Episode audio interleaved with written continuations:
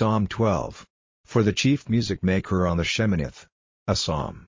Of David. Send help, Lord, for mercy has come to an end, there is no more faith among the children of men. Everyone says false words to his neighbor, their tongues are smooth in their talk, and their hearts are full of deceit. The smooth lips and the tongue of pride will be cut off by the Lord.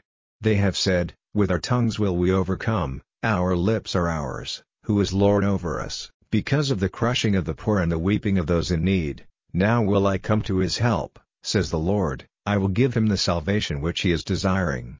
The words of the Lord are true words, like silver tested by fire and burned clean seven times. You will keep them, O Lord, you will keep them safe from this generation forever. The sinners are walking on every side, and evil is honored among the children of men.